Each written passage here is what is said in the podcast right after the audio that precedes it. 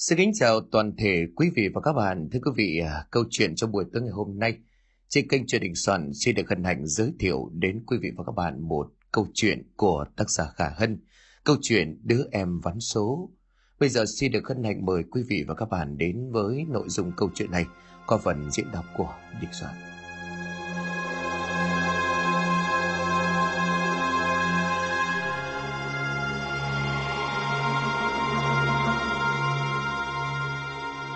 Bà rằng, bà rằng tới kìa mọi người ơi. Tiếng xì sầm vang lên liên tục khi đám đông trông thấy một cái thân người bé nhỏ, lững thững bước tới gần cổng ủy ban. Đây chính là bà dạng, một vị Phật sống của người dân xóm lúa này. Khác với nghề nông như bao người khác, gia đình của bà dạng giàu lên từ hồi đổi mới kinh tế. Cụ thể bà cung chồng thường xuyên đi buôn hàng qua biên giới với Trung Quốc. Mỗi chuyến đi như vậy tiền lời bà dạng đều mang đi mua vàng dự trữ có thời điểm vàng hạ chỉ còn mấy chục nghìn một lượng. Nhiều người bảo bà bán bớt đi, nhưng bà vẫn kiên quyết với lựa chọn của mình. Và rồi giá vàng giảm đâu chẳng thấy, qua mỗi năm nó lại càng tăng. Đầu những năm 2000 bà giảng bán hơn 500 lượng vàng để đầu tư mua đất mở rộng trang trại chăn nuôi. Công việc làm ăn cứ như vậy phát triển không ngừng. Tính đến nay gia tài của bà có thể nói nhất nhì cả tỉnh. Tuy giàu có là như vậy, nhưng chưa bao giờ bà dạng tỏ ra khinh thường bất cứ ai. Thậm chí mỗi dịp ngày rằm hàng tháng, bà lại mua gạo mua mì tôm để tặng cho những bà con khó khăn. Hôm nay cũng là một ngày như vậy. Nghe tin có phát trần người ta kéo nhau đến chặt kín cả khoảng sân của ủy ban. Đúng 8 giờ sáng bà giảng lững thững đi bộ đến. Gọi là đi bộ về nhà của bà cách đây chỉ chừng vài trăm mét. Đi cùng bà lúc này là Bình và Hạ, hai người con trai của bà bệnh năm nay 30 tuổi có vợ và hai đứa con nhỏ. Hạ người em của anh năm nay cũng mới 25 và vẫn chưa lập gia đình. Lý do cho sự độc thân này của hà không phải vì để lo cho sự nghiệp, mà bởi vì anh ta ham chơi. Khác với anh trai của mình, Hà ý vào gia thế cùng với tài sản của bố mẹ mà ăn chơi lêu lầm. Nhất là khi ông hai chồng của bà dạng mất vì chứng bệnh ung thư. hà càng lao đầu vào những cuộc chơi thâu đêm suốt sáng – chưa hết tháng vừa rồi anh ta còn báo về cho bà dạng một khoản nợ lên đến hơn tỷ bạc. Do vậy do cái miệng lèo mép cho nên những lời nói của Hạ dễ dàng lọt tay của bà dạng lắm. Cho dù anh ta có lỗi lầm ra sao, bà cũng chấp nhận đưa tay ra cứu giúp. Trở lại cái sân của ủy ban, bà dạng giơ tay ra hiệu cho mọi người im lặng. Khi bầu không khí đất được lắng xuống, bà liền từ tốn mở lời. Thưa bà con, Hôm nay tôi có chút lòng thành biếu bà con lấy thơm lấy thảo. Mỗi người à, một phần quà gạo bao gồm 15 cân, một thùng mì tôm cùng mì chính nước tương. Tôi mong à, chút quà nhỏ này giúp bà con đỡ phần nào khó khăn trong cuộc sống. Bà rằng dứt câu ở bên dưới đám đông hò reo vang dậy. Tiếp đến chiếc xe tải chở đồ phát trần từ từ đi vào. Bình sông sáo nhảy lên thùng xe, còn Hà thì mải mê gọi điện cho một người nào đó có vẻ vui thú lắm. Nhìn đứa con trai bà giảng chỉ biết thở dài đầy ngao ngán, thậm chí còn chưa kịp đợi phát xong. Hà đã leo lên một chiếc xe của đám bạn đợi sẵn ở cổng ủy ban. Cái thằng này ham chơi quá thôi, không biết khi nào nó mới trưởng thành nổi chứ. Câu than thở của bà vô tình được một người đứng đó nghe thấy. Anh ta liền vì cười mà nói đùa theo. Cậu ấy còn trẻ cơ mà, tính tình sốc nổi bồng bột cũng là chuyện thường tình. Bà đừng có lo quá, còn không à, bà cứ thử tìm cho cậu ấy một cô vợ, đảm bảo đâu sẽ vào đó. Bà giang cũng cười theo sự gật gù. Thì cũng mong là như vậy. Nhà tới à, mấy người mai mối rồi đó chứ, mà nó vẫn chưa ưng có đứa nào. Vậy bà để tôi giúp cho. Tôi có quen một cô nhà gia giáo đàng hoàng lắm. Ồ thật hả? Đúng vậy. Thế thì hay quá. Cậu giúp được à, thì không chỉ tôi, mà cả gia đình đều biết ơn cậu lắm và rồi cuối cùng điều mà bà Giang hằng mong mỏi cũng trở thành hiện thực. Khi chỉ sau đó vài hôm, thì người kia tổ chức một buổi xem mắt. Tại cái nhà hàng sang trọng nhất thị xã, bà Giang dẫn theo hà còn phía bên kia thì lại khá đầy đủ cả bố lẫn mẹ. Cô gái được giới thiệu tên là Trúc, con của vợ chồng bà Hương Thanh. Đây cũng là một trong số những gia đình nổi tiếng giàu có ở địa phương. Trúc năm nay 23 tuổi, vừa mới du học ở nước ngoài về sắp tới sẽ mở công ty bất động sản liên kết với một tập đoàn ở nước ngoài Và quan trọng nhất, chính là cả Hạ và cô gái xinh xắn này nói chuyện rất hợp nhau. Thậm chí hai người còn xin số điện thoại, tài khoản mạng xã hội. Cuối buổi trên đường về nhà bà Giảng quay sang hỏi con trai. Hà này, mày có ưng con Trúc đó không hả? Ờ, con... Hà bối rối vội nói lảng sang chuyện khác. Đây cũng là lần đầu tiên bà Giảng thấy con trai của mình ngại ngùng như vậy. Mọi chuyện sau đó tiến triển nhanh lắm. Chỉ mới hơn hai tuần mà bà đã thấy Hà đi chúc đi chơi không biết bao lần. Cứ cái đàn này sớm muộn gì bà cũng thấy được con trai cưới vợ. Chiều nay trong căn nhà khang trang rộng lớn của bà Giảng nhộn nhịp hẳn ra. Bởi vì còn ít phút nữa thôi, bà sẽ cùng con trai đi sang nhà của Trúc để ăn cơm tối. Sa đánh tiếng về chuyện tương lai của đôi trẻ. Bệnh lúc này cũng có mặt gần 10 ngày qua, anh đang đi thị sát công trình cho nhà thầu cho nên không có mặt ở nhà. Khi nghe mẹ của mình thông báo chuyện của em trai thì anh tò mò tỏ ra vui mừng lắm. Bởi Bình cũng như bà dạng vậy, hy vọng đứa em trai sẽ thành lập gia thất, trí thú làm ăn. Kim đồng hồ chỉ đúng 15 giờ chiều, Bình lái chiếc xe hơi bảy chỗ chờ bà dạng cùng hạ sang nhà của Trúc. Ngồi theo ở băng ghế sau còn có kiều vợ của Bình nữa. Nói gì thì nói cô muốn xem thử mặt mũi của đứa em dâu mình dung nhan thế nào. Nhưng rồi khi chiếc xe dừng lại trước một căn nhà lầu rộng lớn, Kiều lại giật mình bởi cô không lạ gì căn nhà này. Chủ nhân của nó là ông Điền, một người quen cũ của gia đình cô. Ông ta từng bị bố của Kiều lừa cốm hết tài sản, phải tha hương cầu thực. Đầu chục năm trước ông Điền gây dừng lại sự nghiệp rồi về quê, cho nên xây căn biệt thự này. Ngoài ra ông còn từng bước lấy lại hết đất đai, kèm theo những lời đe dọa sẽ khiến cho gia đình của Kiều sống dở chết dở. Trời đất đây có lẽ nào... Kiều còn chưa kịp cảm thán hết câu, thì từ trong căn nhà kia, ông Điền bước thẳng ra cùng với vợ và con gái của mình. Ông còn thấy bắt mặt mừng với bà Giảng như thể thân quen lắm vậy. Chị Giang hả? À, mời chị sang chơi. Tôi đã bảo mấy đứa nhỏ đặt bàn ở nhà hàng hải sản. Chị vào nhà uống nước, một lát nữa qua bên đấy ờ, dùng tiệc nhé. Ôi dào ơi, ông anh làm thế này tôi ngại quá. Làm một mâm nhỏ ở nhà này là được rồi. Trời đất ơi, có cái gì đâu. À mà hôm nay nghe bảo là chị đi cùng vợ chồng ở cậu con cả hả? Cậu ấy đâu rồi? À, nó đây. Bà Giang chỉ về phía của Bình. Ủa, mà con Kiều đâu rồi? Kiều ơi! Nghe tiếng gọi Kiều đành phải từ trong xe bước ra. Ông Điền cũng nhanh chóng nhận ra cô. Ủa, Kiều đấy hả? Bà Giang bất ngờ lắm, ngay cả Bình cũng vậy. Ủa ông anh? Ông anh biết uh, con dâu của tôi hả? À, vâng, biết chứ. Biết rõ là đằng khác. Tôi với bố của con bé thân nhau lắm, có đúng không con?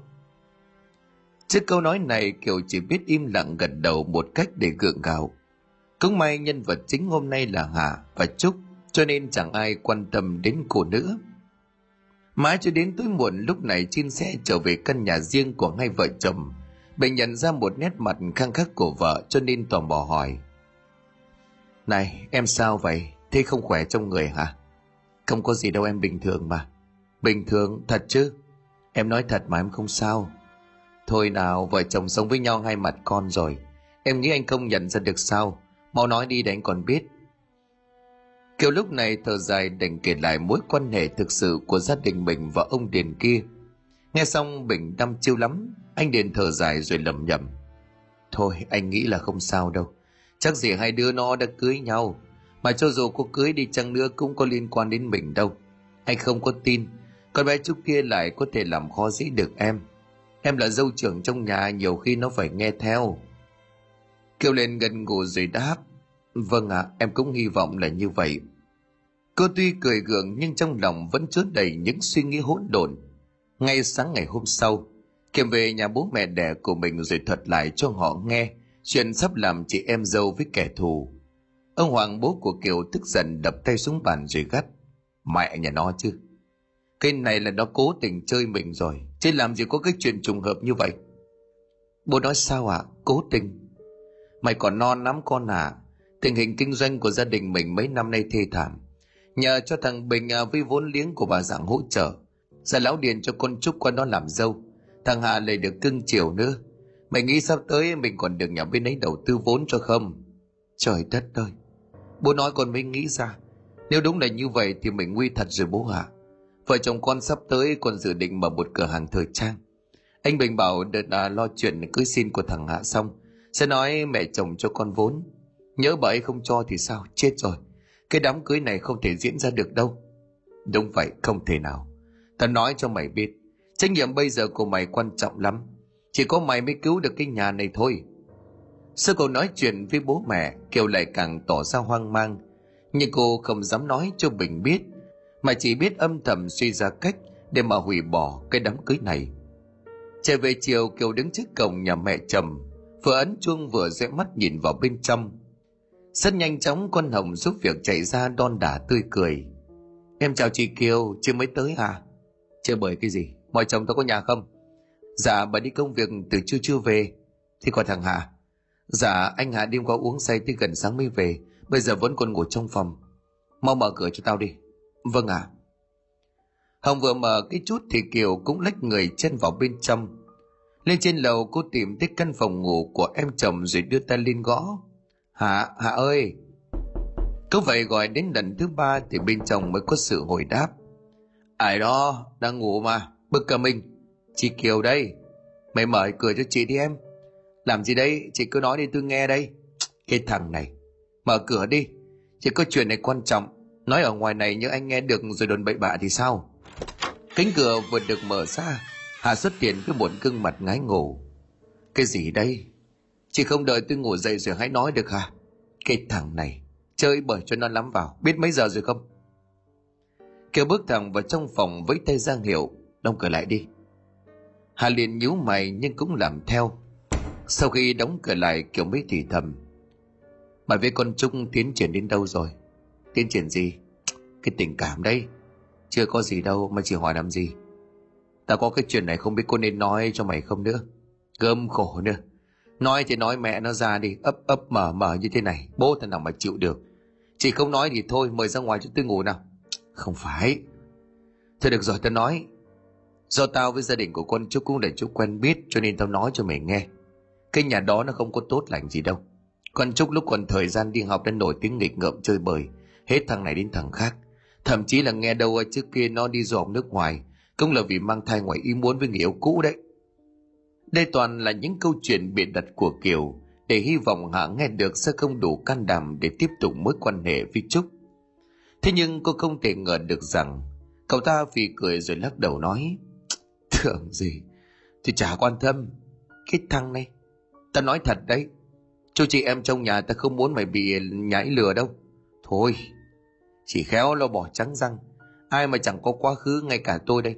Ăn trời lưu lỏng chứ khác gì. Nhưng mà không có nhân nhị gì cả. Tôi quen tôi chịu. Chỉ không cần phải quan tâm đâu. Bây giờ đi ra ngoài đi. Tôi buồn ngủ quá, cơm khổ thôi. Tưởng cháy nhà không ấy. Kiều bị em chồng để ra khỏi phòng. Đứng trước cánh cửa khép kín. Trương mặt của cô tối sầm lại Kế hoạch chính thức bị thất bại kêu lầm bầm.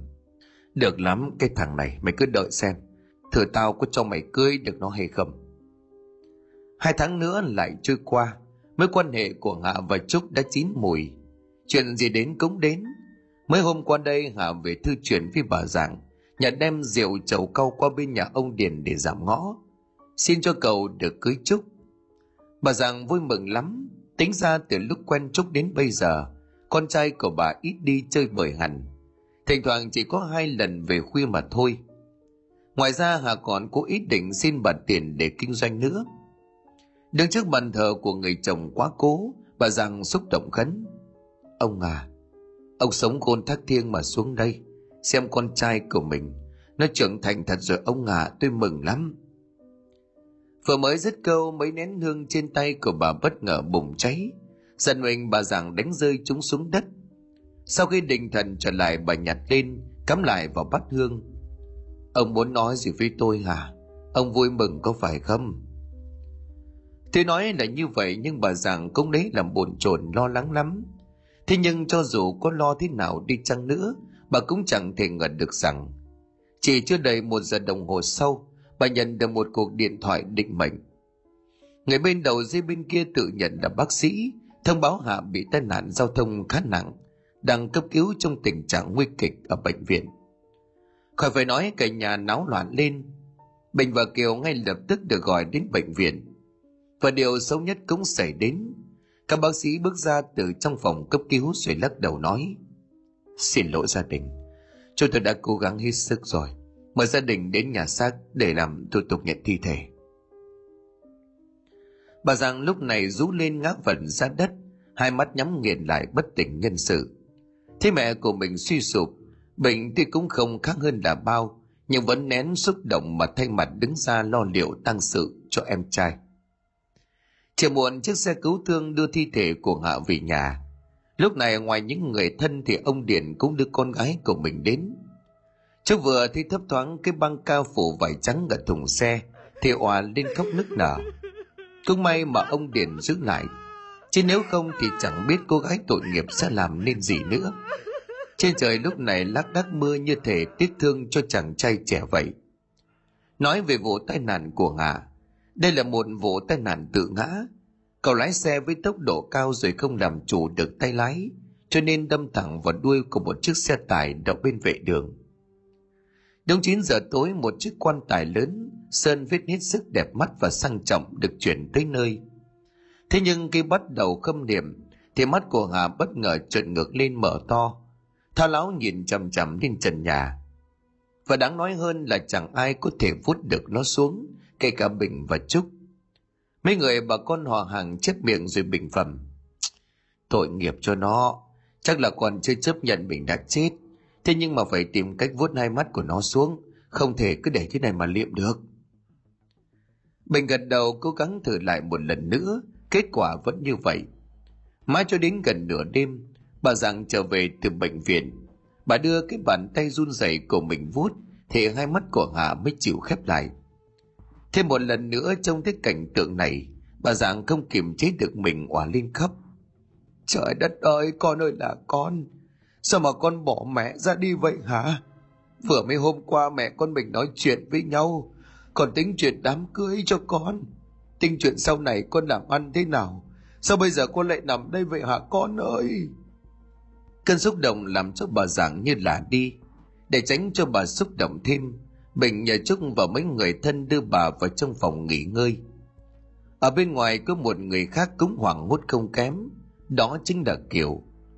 Ngọn nguồn câu chuyện bắt đầu từ ba hôm trước, khi cô trở lại nhà ông Hoàng để than thở rằng mình đang hết cách để phá đám cưới của em chồng. Sau một hồi suy nghĩ, ông Hoàng kéo tay cô vào trong phòng ngủ của mình, khóa trái cửa rồi thì thầm. kiểu bố có cách này, thế nhưng sao à? Cách gì bố nói đi. Ông Hoàng chần chừ thêm chừng mấy phút rồi bắt đầu nói. Bố muốn mình phải hành động thật cứng rắn. Bố có quen mấy thằng giang hồ chuyên đi thu họ. Bây giờ mình thử nhờ chúng nó đe dọa thằng Hà. Bảo một đứa trong nhóm nhận là người yêu cũ của con Trúc có được không? Cứ thêm thắt vào. Bảo nếu hai đứa nó còn tiếp tục thì sẽ cho người tạt axit. Có, có được không bố? Được chứ. Tao nghĩ thằng Hà nó tuy chơi bời lưu lầm. Thế nhưng cũng chỉ là một cậu ấm, cho nên chết nhát lắm, chẳng dám ho he gì đâu. Vâng bố tính vậy cũng được. Điều đó con theo dõi. Xem thử lúc mà thằng hà ra khỏi nhà đi chơi, con sẽ báo cho bố biết. Còn phía mấy gã giang hồ kia bố lo nhé. Được, cứ để đó cho tao. Và rồi đầu giờ chiều nay kiều tới nhà bà giảng chơi thì trông thấy em chồng của mình đang chuẩn bị lái xe ra ngoài chơi ngay lập tức cô gọi điện thông báo cho ông hoàng để chuẩn bị Thế nhưng kế hoạch đi chạch hướng khi Kiều hay tin Hạ bị tai nạn. Thì ra trong lúc bị đám răng hồ chặn đường, Hạ không dừng xe mà cứ như vậy lái thẳng, làm cho bọn họ đuổi theo, sẽ khiến cho cậu không đảm chủ được tay lái của mình.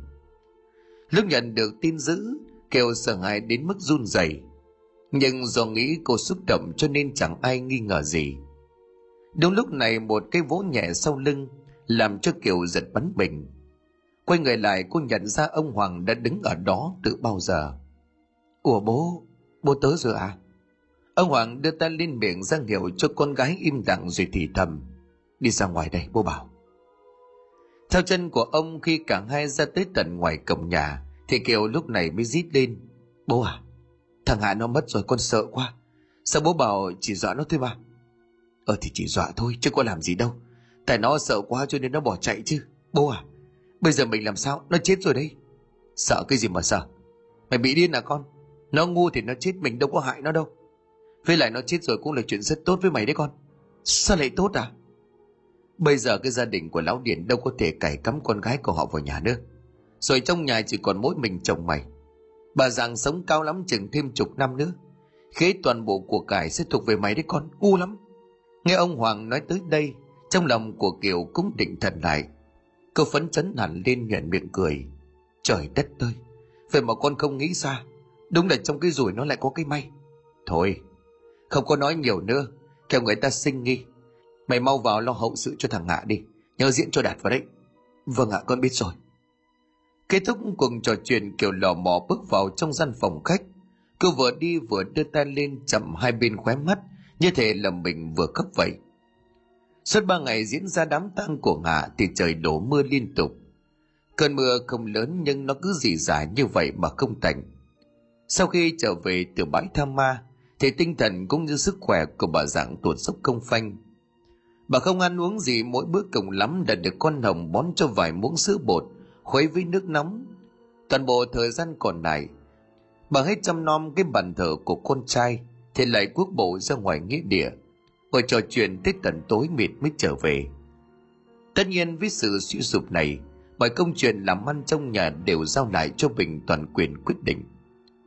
Kiều thì hớn nở lắm bởi cứ cái đàn này chẳng cần đến chục năm vợ chồng của cô sẽ nghiễm nhiên có được toàn bộ của cải trong nhà. Mới đây mà đã cúng lễ thất tuần của ngà chúng vẫn là người có mặt sớm nhất để lo phụ giúp cùng cô Hồng giúp việc.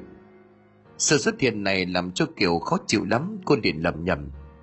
Cái con quỷ cái này chứ, giờ thằng hà nó đã chết, nó nghĩ nó cứ mặt dày thì sẽ được coi như con chó trong nhà sao hả? À? Nhân lúc không có ai ở dưới bếp, Kiều lúc này chạy đến rồi móc mỉa. Trúc này, nghe bảo em có dự án nay là công ty sắp mở mà, vẫn có thời gian rảnh rỗi đến đây hả? Không biết Trúc có nhận ra ẩn ý đằng sau câu nói này của đối phương không? Thế nhưng cô vẫn trả lời bằng một giọng hết sức nhẹ nhàng. Không chị hả? à, em tạm ngưng rồi. Bố em cũng bảo là đợi qua 100 ngày của anh Hạ rồi tính. Sao? 100 ngày? Em định cứ sang đêm mãi tới lúc ấy hả? Có gì mà không được chứ? Đúng lúc này có một giọng nói vang lên, đó là giọng của bà Giảng.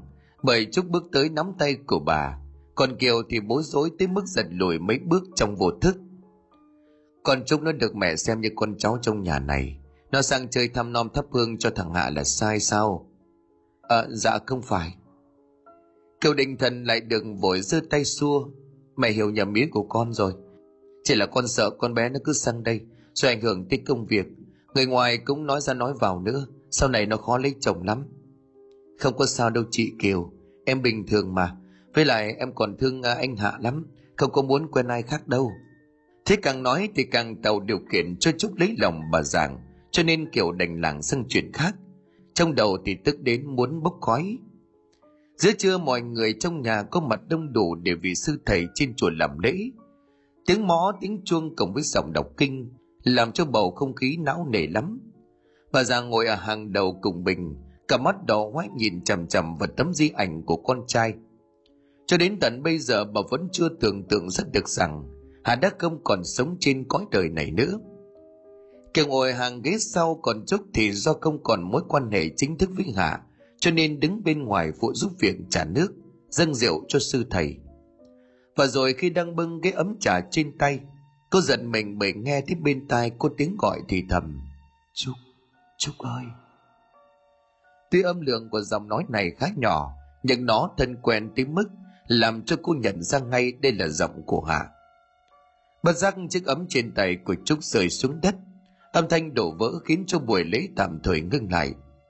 Người phản ứng đầu tiên tất nhiên là bà Giảng. Bà liền lo lắng rồi hỏi. Trúc, con sao vậy? trúc định nói điều gì đó thế nhưng rồi cô lắc đầu. Dạ không có gì đâu à. Con tuột tay con xin lỗi à. Không sao là được rồi. Hồng à. Phụ chị Trúc dọn dẹp rồi pha một ấm trà mới đi con. Vâng ạ. À.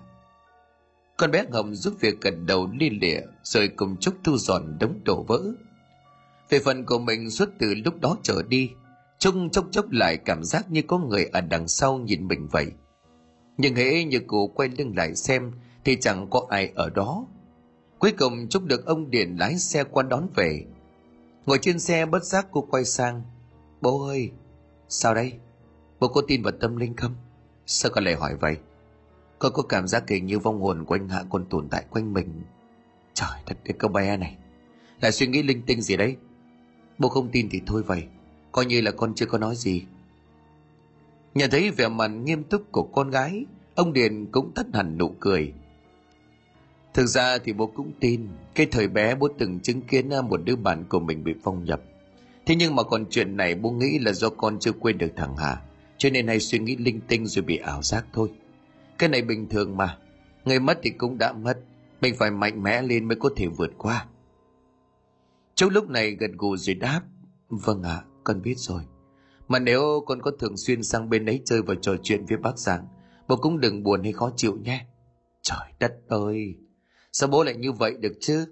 Bố thấy con sống có tình nghĩa như vậy bố mẹ mừng lắm.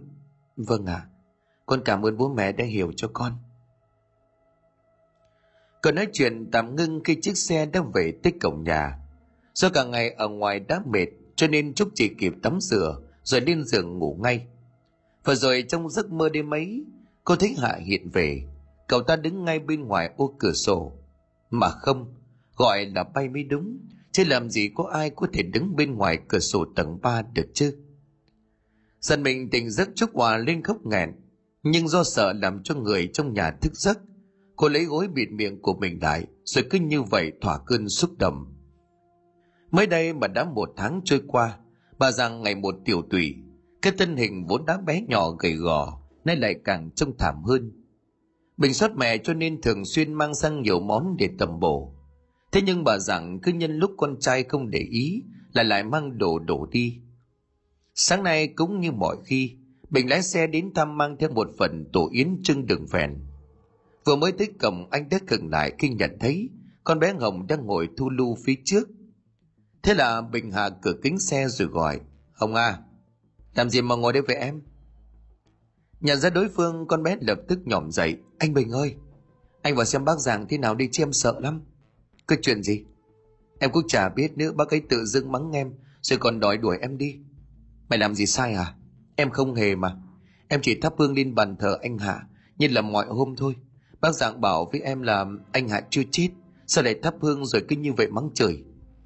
Thế sao mày không gọi báo cho anh? Em cũng đang định gọi thế nhưng bác rằng đập điện thoại của em rồi. Em sợ lắm anh vào xem thế nào đi. À đẹp rồi. Bình tấp xe vào lề đường lật đật chạy thẳng vào bên trong. Lúc đến gian phòng khách, đầm vào mắt của anh là một mớ hỗn độn. Trông chẳng khác gì như nhà vừa có trộm cả. Bà rằng lúc này ngồi trong góc tay ôm lấy di ảnh của Hà. Mẹ, trời đất ơi, mẹ làm cái gì vậy? Vừa gọi Bình vừa đưa tay lên bà giảng, nhưng còn chưa kịp chạm thì bà đã chừng mắt rồi quát. Ai cho mày động vào con trai tao? Ai cho hả? Mẹ, con Bình đi mà mẹ. Phải mất một lúc thì bà giảng mới nhận ra đứa con trai của mình. Bà nở một nụ cười để ngay dài chộp lấy tay của anh ta. Bình, con tới giờ hay quá. Con mau đưa mẹ với thằng Hạ đi chơi đi con. Lâu rồi chưa đi mẹ chán quá. Nhìn thấy tình trạng của bà giảng ra như vậy, Bình không ngăn nổi hai hàng nước mắt. Ngồi thêm được một lúc thì bà giảng đột nhiên cười lên mấy tiếng, rồi ngã vật ra ngất lịm. Bình lại được một phen hoảng hốt, vội vàng cùng con bé ngầm đưa bà vào trong bệnh viện cấp cứu. Mãi tới tận đầu giờ chiều bà giảng mới hồi tỉnh, dưới tác dụng của thuốc an thần, bà cũng không còn loạn trí như ban sáng nữa. Các bác sĩ chẩn đoán chắc là vì quá đau buồn và mất mát, cho nên thần kinh của bà mới không được ổn định. Người nhà nên chú trọng ở bên, thường xuyên nói chuyện cho bà đỡ buồn. Một lát sau Kiều cũng tới thăm, thực ra cô cũng được chồng của mình báo tin từ sớm. Thế nhưng do chơi với đám bạn cho nên bây giờ cô mới có thể vào trong bệnh viện.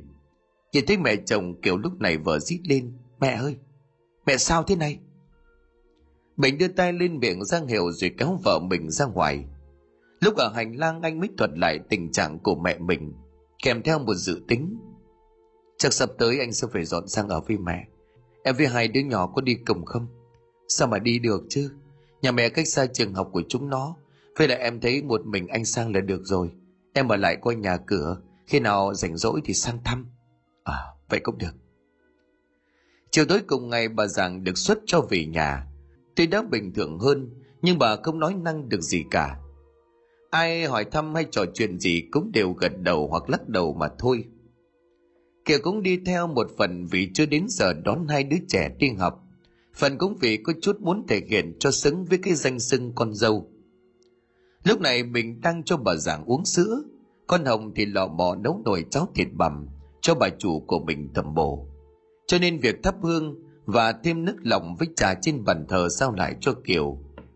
Tuy nhiên khi vừa mới châm được đẩy cái chén đầu tiên, ánh mắt của cô đã vô thức liếc nhìn đến tấm di ảnh của Hạ. Tiếng đồ vỡ vang lên làm cho bình ở bên trong phòng giật mình. Lúc chạy ra anh mới nhận ra tiếng động đó vừa rồi là từ cái bình nước mà Kiều cầm. Nó lúc này đã bị rơi xuống đất vỡ tan. Còn cô thì trợn hai mắt lên, hoảng hốt lùi lại mấy bước. Kiều, có chuyện gì vậy? Kiều đưa tay chỉ về bàn thờ của Hà rồi thốt lên. Nó, nó, thằng, thằng Hà. Nó làm sao? Nó, nó nhìn em cười. Em nói cái gì vậy? Kiều nhìn lại tấm di ảnh thêm một lần nữa. Thế nhưng lúc này mọi thứ trở lại bình thường. Bình nhíu mày lại tỏ vẻ khó hiểu. Ủa, có gì đâu em, em sao vậy? Em, em... May mà mẹ không có thấy điều đấy đó. Giai đoạn này mẹ đang nhạy cảm lắm. Em đừng có nói linh tinh như vậy. Em biết rồi. Kiều gật gù cúi xuống nhặt nhạnh đống mảnh vỡ. Nhưng cũng kể từ lúc đó, cô không dám nhìn vào tấm di ảnh của đứa em chồng của mình nữa. Không may chỉ vài phút sau là đến giờ đón con. Kiều vội vàng bước thẳng lên xe lái đi mất hút. Hơn 10 giờ tối, sau khi cho hai đứa con nằm ngủ, thì cuối cùng Kiều cũng leo lên chiếc giường quen thuộc của mình. Sự mệt mỏi sau một ngày dài đi chơi, rồi ở bệnh viện và nhà mẹ chồng, làm cho cô nhanh chóng chìm vào trong giấc ngủ. Nhưng nếu nói đây là một giấc ngủ bình thường thì không. Sự thật hoàn toàn trách ngược trong giấc mơ kiểu bị đánh thức bởi tiếng động kỳ lạ. Cô giật mình ngồi dậy và nhanh chóng nhận ra nơi mà mình đang ở không còn là căn phòng quen thuộc nữa, mà thay vào đó là một đoạn đường vắng lặng, không một bóng người. Quái lạ, mình đang ở đâu thế này? Nhưng rồi khi trí nhớ dần hồi lại, cô nhận ra cái nơi mình đang đứng chính là hiện trường vụ tai nạn của hạ ngay phía trước mặt còn có chiếc xe máy mà cậu ta thường sử dụng. Trông thấy cảnh tượng trước mắt, Kiều lúc này hoảng hốt lắm. Cô lùi lại mấy bước cho tới khi va phải một bóng người rồi giật mình. Theo quán tính quay ngoắt ra sau lưng. Người đang hiện ra trước mặt của cô không ai khác chính là Hà, đứa em chồng đã chết cách đây không lâu. Quá kinh hãi Kiều rút lên một tiếng rồi bật tung người dậy. Lần tỉnh dậy này có vẻ là thật khi mà cái không cảnh con đường gây sợ cùng với hà đã biến mất Kiều thở dốc một nơi tự chấn an bản thân. Chỉ là mơ, chỉ là mơ thôi. Để giúp tâm trạng bình ổn trở lại, cô nhòm dậy rót nước từ cái bình trên bàn để uống. Sau khi tu ứng ngực hết cả cốc đầy, Kiều cũng bắt đầu điều hòa lại được hơi thở của mình. Chưa thể ngủ ngay đường cô ra ngoài cửa sổ hít thở bầu không khí. Đang liếc nhìn xuống dưới sân, thì đập vào mắt của Kiều là một bóng người – cái bóng quá quen thuộc đến nỗi không cần nhìn rõ mặt, cô cũng đoán được rằng đây chính là bóng của Hà. Chỉ trong chớp mắt cái bóng biến mất, sự xuất hiện này kéo dài chưa đến 3 giây, nhưng lại làm cho Kiều run rẩy chân tay. Cô đóng sầm cửa lại rồi vội vàng leo tọt lên giường trùm chăn kín mít. Trải qua một đêm gần như thức trắng, hai quầng thâm trên mắt của Kiều hiện rõ. Cô nằm yên trên giường thở từng hơi để mệt mỏi.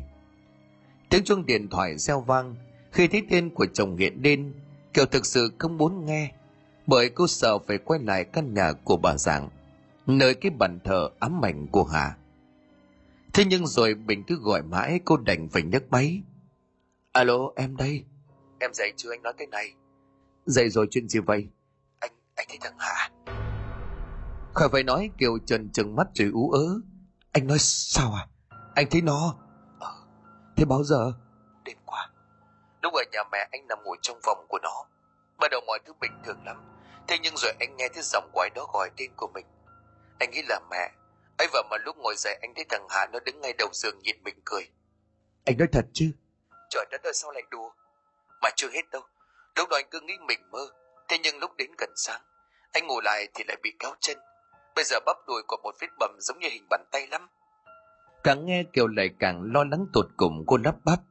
Thế, thế anh định làm gì? Anh cũng không biết. Thế nhưng mà chắc thằng Hà nó chưa siêu thoát được em mà. Anh định sẽ mướn thầy về làm lễ cầu siêu cho nó.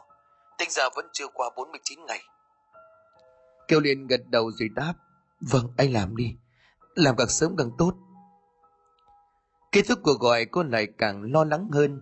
Bởi nếu chỉ có một mình mình trong thiên hạ thì còn nói đó là do lo sợ và ảo giác. Chứ còn Bình anh ta làm gì sai đâu mà nhìn thì em trai của mình hiện về. Còn nữa nhớ hà báo mộng kể cho Bình biết tội lỗi của Kiều và gia đình cô thì sao? Không phó mặc cho chồng, Kiều bước xuống giường rồi tức tốc chạy đến nhà của bố. Ông Hoàng lúc này đang tập thể dục trước sân. Nhận ra con gái ông bất ngờ nhíu mày rồi hỏi. Ủa Kiều, về đây làm gì vậy con? Bố ơi, chuyện lớn rồi bố à? Chuyện gì mà lớn? Kiều đào mắt nhìn xung quanh như hiểu ra. Ông Hoàng mở cổng rồi ra hiệu cho cô vào trong. Khi cả hai đang ngồi ở gian phòng khách, Kiều mới kể lại cho bố mình nghe những chuyện kỳ lạ mà hai vợ chồng cô gặp từ đêm qua. Nghe xong ông Hoàng nhếch mép rồi gắt lên. Đúng là cái đồ mê tín. Ở trên đời này làm gì có ma quỷ chứ mày bớt bớt đi. Không bố à, con nói thật mà, dẹp đi. Người mới sợ chứ ma quỷ sợ cái cho gì. Liệu cái thần hồn đấy, coi tiết lộ ra cho cái thằng Bình biết thì chỉ có nước chết cả lũ thôi. Con, con... Hướng tròn cả chẳng giáo huấn của bố mình, Kiều gật đầu nghe theo một cách vô điều kiện. Không nán lại thêm nữa cô xin phép ra về. Nhìn theo bóng lưng của con gái ông Hoàng giết tim từng hơi. Mẹ kiếp, đúng là cái loại đái không qua ngọn cỏ, chỉ mê tín là giỏi. Thế nhưng ông đâu thể ngờ được rằng gần 5 phút sau mình lại nhận được một cuộc gọi để kinh dị. Alo, ai đây? Anh Hoàng, em em đệ đây. Mày gọi cho ta có việc gì? Đòi tiền nữa hả? Lần trước tao đã trả xong phòng rồi cô bà. Không phải, em gọi để báo cho anh biết. Thằng Hà, thằng Hà nó hiện hồn về báo oán đấy anh à. Cái thằng này. Mày uống lộn thuốc hay xong mà mày nói nhăng nước quậy về hả? Anh không tin cũng được. Nhưng mà nó sắp tới tìm anh rồi. Nó sắp tới rồi đó. Nói tới đây người tên đệ kia tắt máy. Đây cũng chính là gã giang hồ lúc trước ông Hoàng đã thuê để mà dọa Hạ. Thế nhưng lại chẳng may làm cho Hạ tử vong. Mẹ kịp. Hết con kia bây giờ tới thằng này. Chúng mày điên hết cả rồi. Bực bội ông gọi đệ là một lần nữa để hỏi cho ra nhẽ. Nhưng ba bốn cuộc liên tiếp mà chẳng thích phản hồi. Mà đến cuối ngày thì tin tức về gã giang hồ cũng được truyền đến. Nhưng cái tin này lại chẳng mấy tốt đẹp bởi vì đệ đã mất trong cái tai nạn thảm khốc mà hiện trường của vụ tai nạn lại trùng khớp đúng chỗ lần trước hạ tử vong giờ thì quá nhiều sự trùng hợp làm cho ông hoàng có cố chấp đến đâu cũng bắt đầu hoang mang. Ông nhận ra nét mặt khó coi của chồng. Bà linh và ông tò mò hỏi này bộ ông có chuyện gì hả? Ờ tôi nếu như thường ngày thì ông chắc chắn chẳng kể những chuyện hoang đường này cho vợ nghe. Thế nhưng mà không hiểu sao bây giờ ông cần một người để chia sẻ, cho nên cứ như vậy nói hết. Nghe tới đâu thì bà Linh há hốc miệng ra đến đó. Trời đất, sao ông lại ác nhân thất đức vậy chứ? Cả con kiểu nữa. Hai bố con ông không biết suy nghĩ hay sao mà có thể làm ra những cái chuyện tày trời như vậy chứ? Ông Hoàng thở dài lắc đầu. Tôi đâu có ngờ mọi chuyện nó lại thành ra như vậy. Với lại cũng do chúng nó ép tôi trước. Bà thử nghĩ đi, Thương trường như chiến trường, tôi không hành động trước thì có khi bây giờ cả nhà dọn ra đường rồi đó. Bà Linh lúc này nhăn mặt, thôi đi. Ông còn ngụy biện như vậy. Nói cho ông biết, mọi chuyện vỡ lở thì thằng Bình nó không tha cho hai bố con ông đâu. Tôi hiểu mà, cho nên bây giờ tôi mới tìm cách giải quyết đây. Giải quyết? Ông định giải quyết kiểu gì? Thì tôi cũng muốn thầy chùa về cúng cầu siêu tụng kinh cho thằng Hạ. Nghĩ đơn giản như ông, thì làm sao yên ổn được chứ? Theo tôi thấy đó, cái chuyến này phải nhờ tới bùa ngải rồi đấy. Bùa ngải.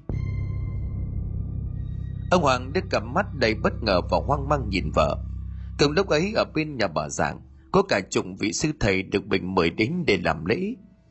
Bà già ngồi thu lu trên chiếc ghế đầu, miệng chốc chốc lại gọi tên của con trai.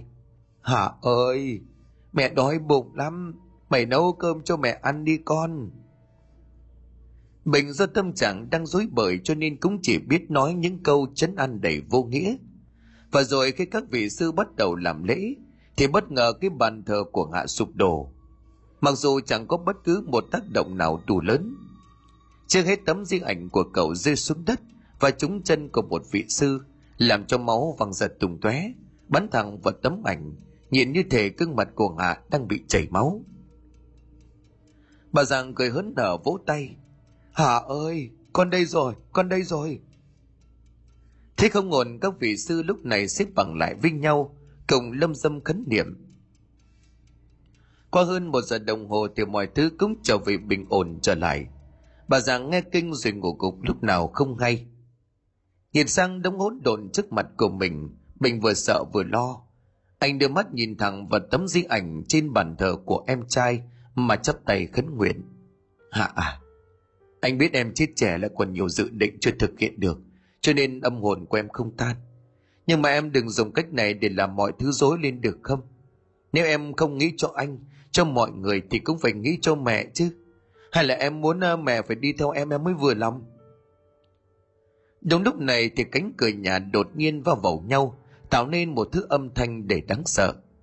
Bình giật người tuy không xác thực được hoàn toàn, nhưng anh ngầm đoán được đây chính là sự hiện diện của vong hồn đứa em trai để oán khí. Lại nói về Kiều từ sau khi ở nhà ông Hoàng trở về, có thấy bồng già của Bình bồn chồn khó chịu lắm. Chưa hết hai đứa con hôm nay được trường tổ chức cho đi chơi, cắm trại ở một khu du lịch khá xa. Điều này đồng nghĩa với việc Kiều ít nhất sẽ trải qua một đêm không có bất cứ ai trong nhà. Trời dần tối do chỉ có một mình, cho nên cô cũng làm biếng nấu nướng mà chạy ra cái hàng ăn đối diện nhà của mình. Và đến nơi thì đang đợi bắt bún bò được mang ra, thì một bà lão hàng xóm gần đó bước tới đưa tay vẫy gọi. Ê Kiều, mày ra ngoài nhưng phải khóa cửa cẩn thận đó nghe chưa? Sao vậy bà Tư, bà nói gì vậy? Mày không biết gì hả? Mấy hôm nay á, cứ có một cái thằng thanh niên nó lạ mặt, đứng trước cổng của nhà mày rồi nhìn vào trong. Tao tò mò đi hỏi thì lần nào nó cũng chạy mất. Mày xem đề phòng đi, Sau này tình trạng trộm cắp nó hoành hành nhiều lắm đó. Thật à ba?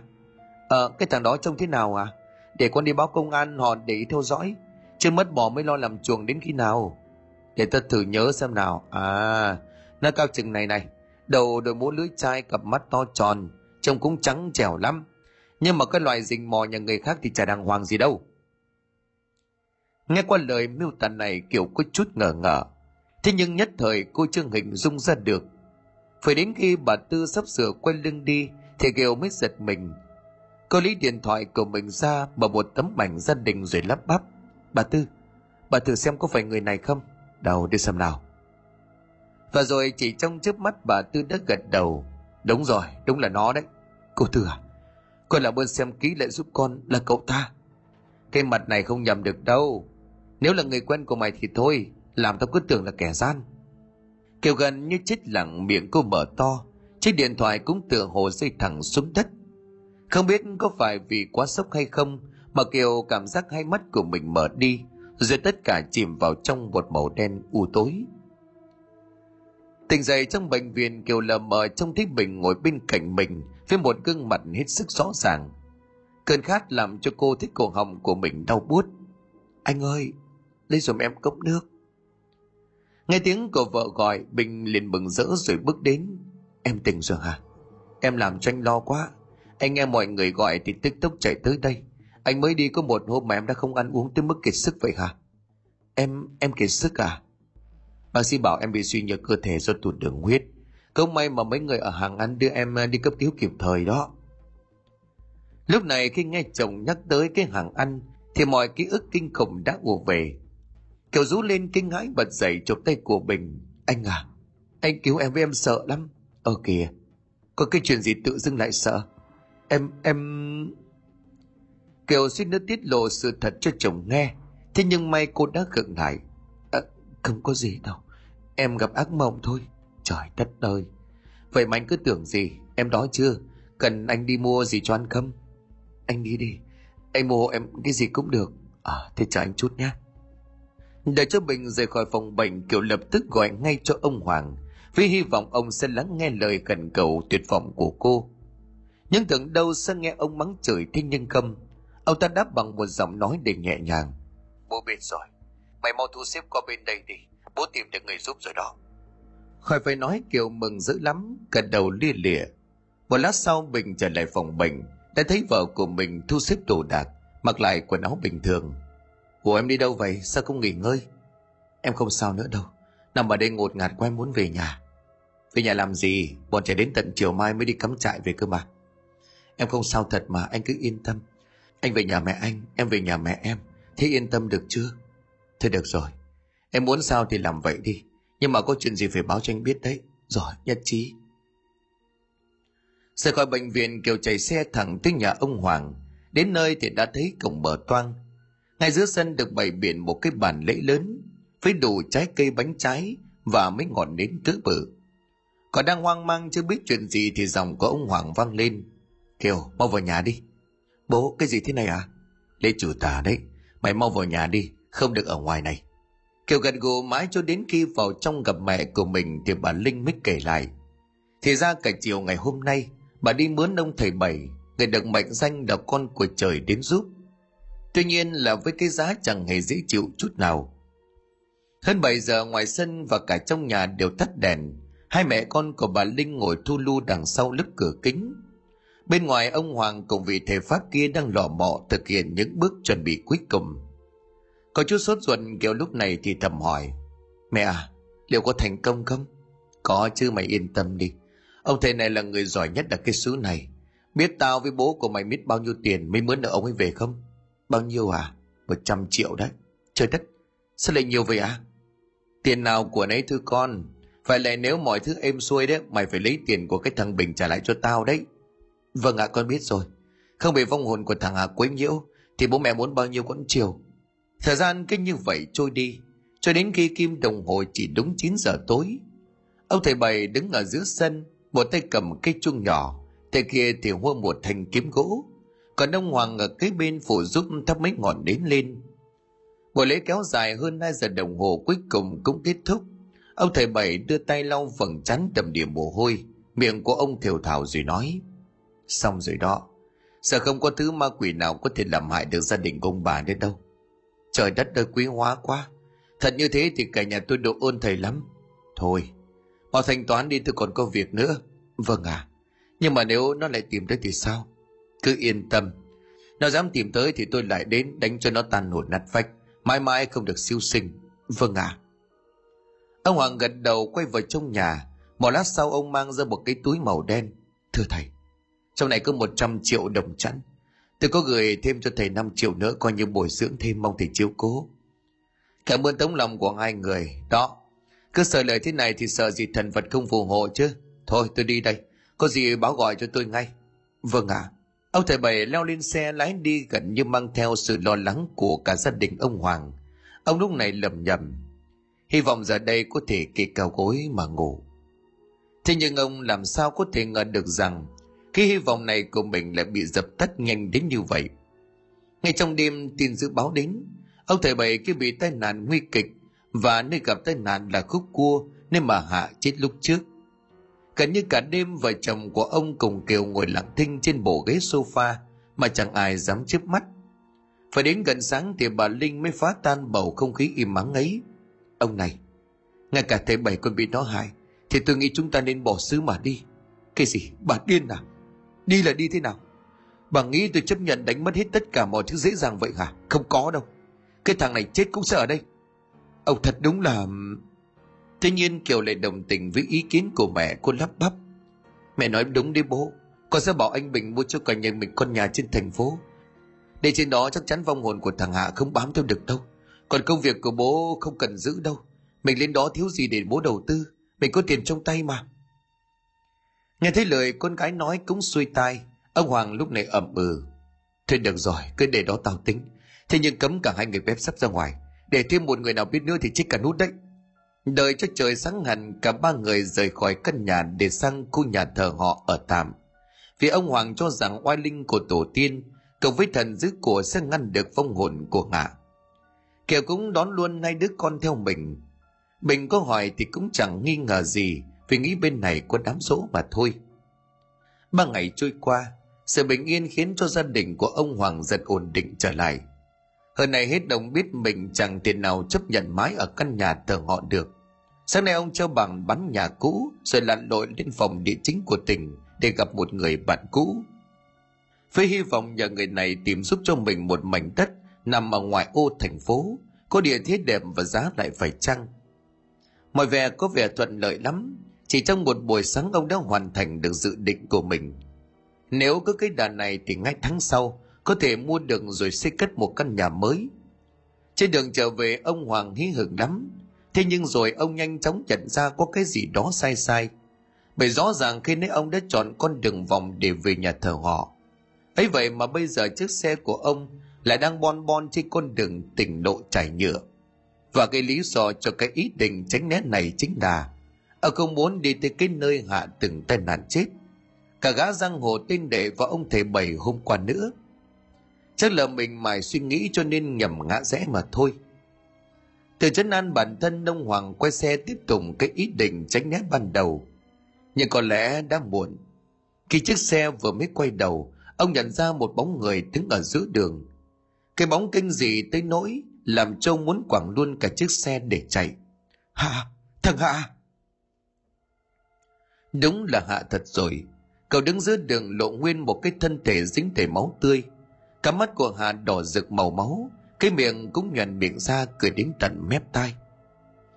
Theo quán tính ông Hoàng đánh lái để tránh né, thế nhưng chính quyết định này khiến cho bản thân ông lao thẳng vào đuôi của một chiếc xe tải đang dựng trên lề đường.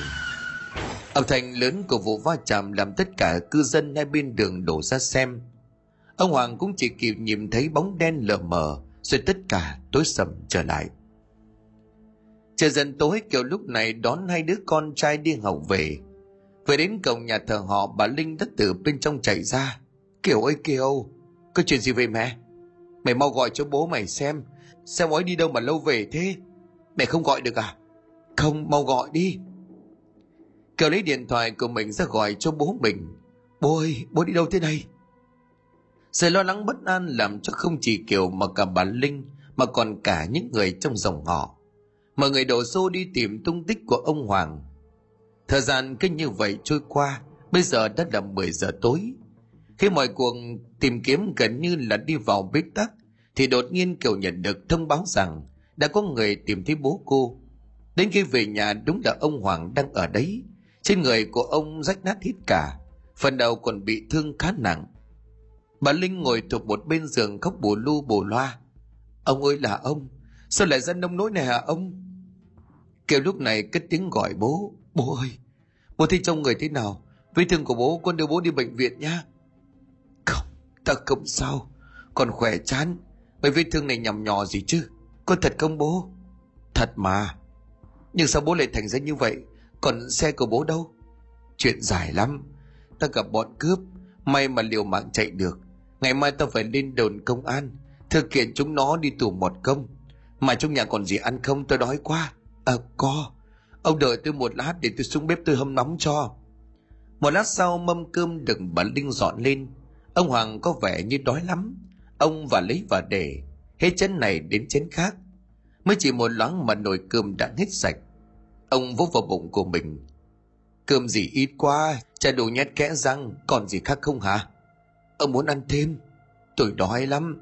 Tính ra cả ngày nay có gì bỏ bụng đâu. Ờ, thế ông đợi tôi một lát. Nhân lúc bà Linh xuống bếp nấu thêm, Kiều lúc này rón rén bước lại gần rồi thì thầm.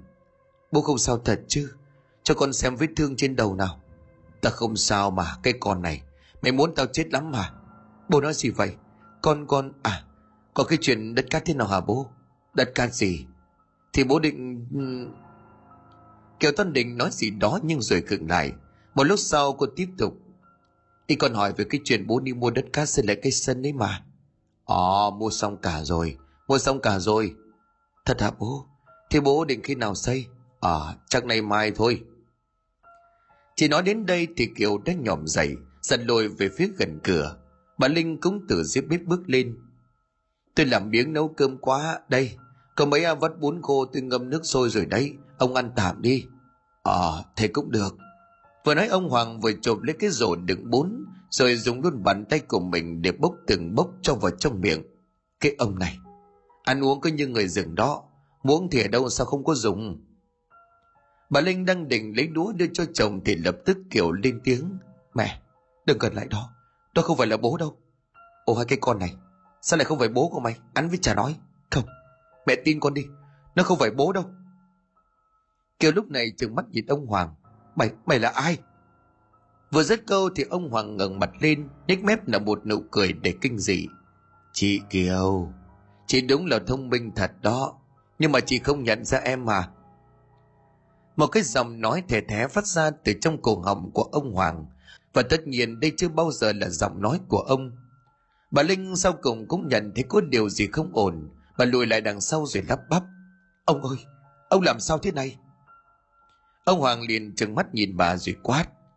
Tao không phải chồng mày, ta không phải chồng của mày. Nó rất câu cả người của ông mềm nhũn rồi đổ vật xuống đất. Chưa dừng lại ở đó, một thứ mùi hôi thối tanh tươi sộc thẳng vào mũi, khiến cho cả bà linh và kiều nhăn mặt.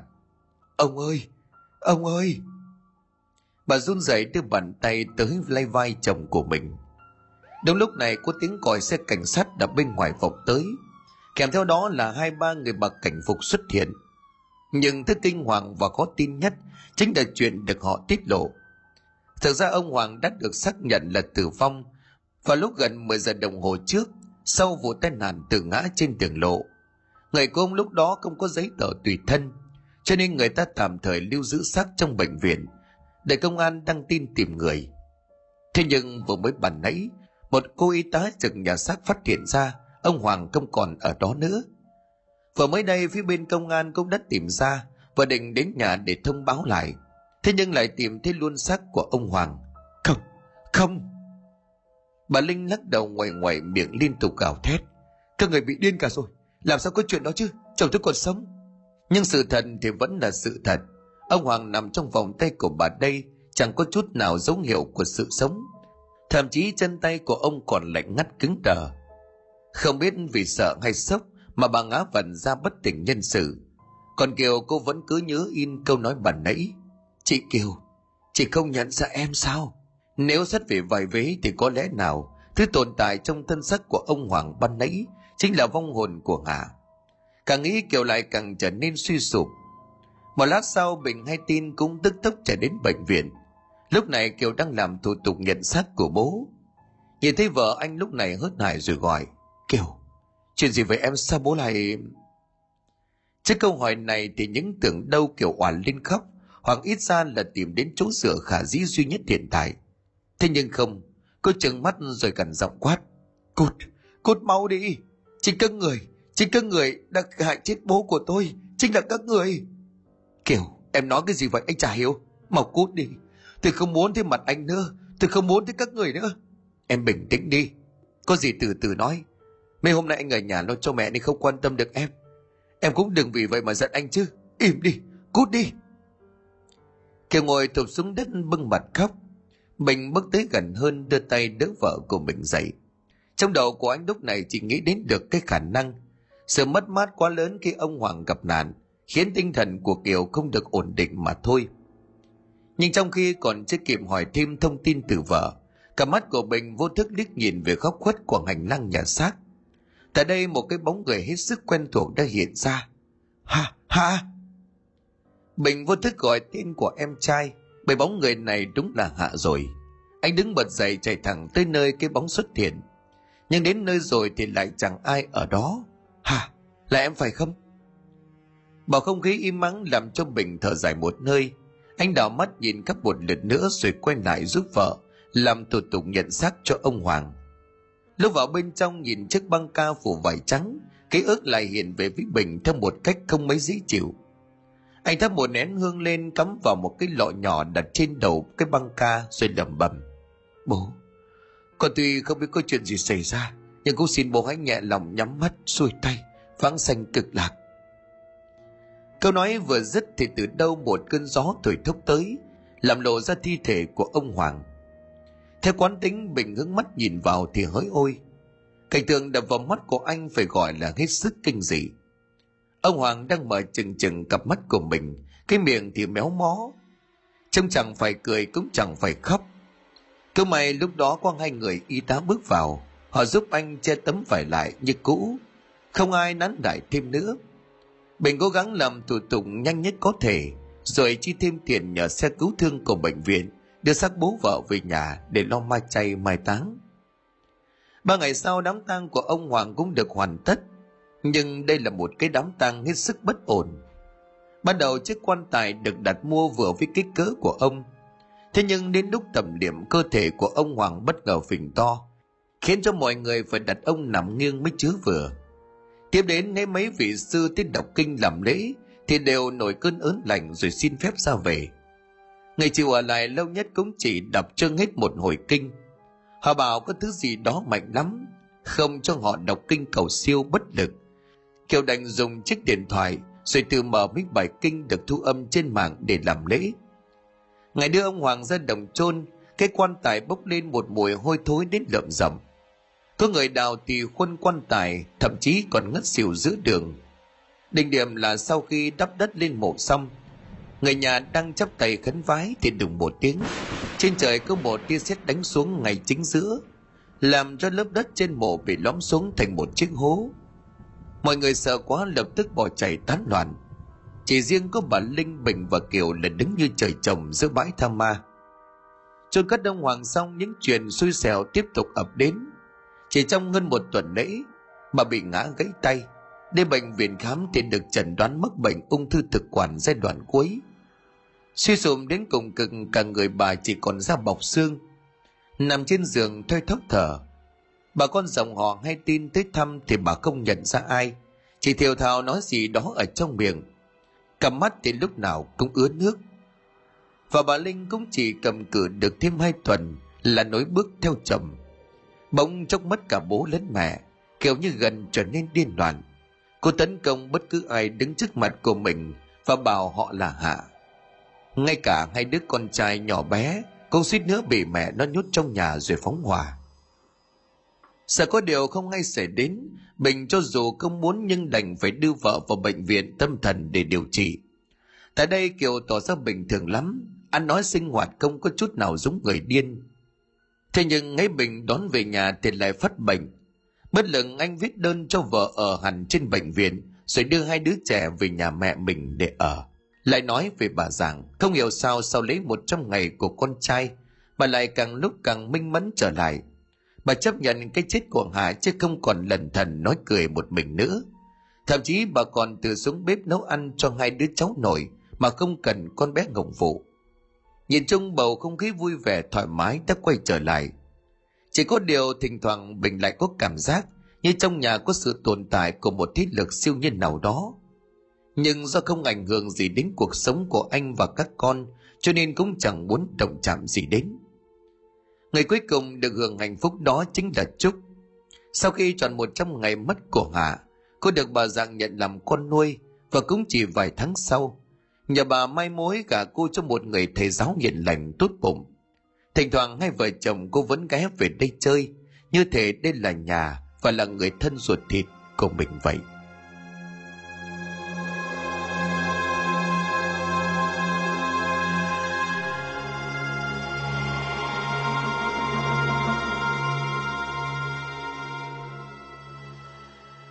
Xin cảm ơn quý khán thính giả đã chú ý đón nghe. Xin kính chào, tạm biệt quý vị và xin hẹn gặp lại quý vị và các bạn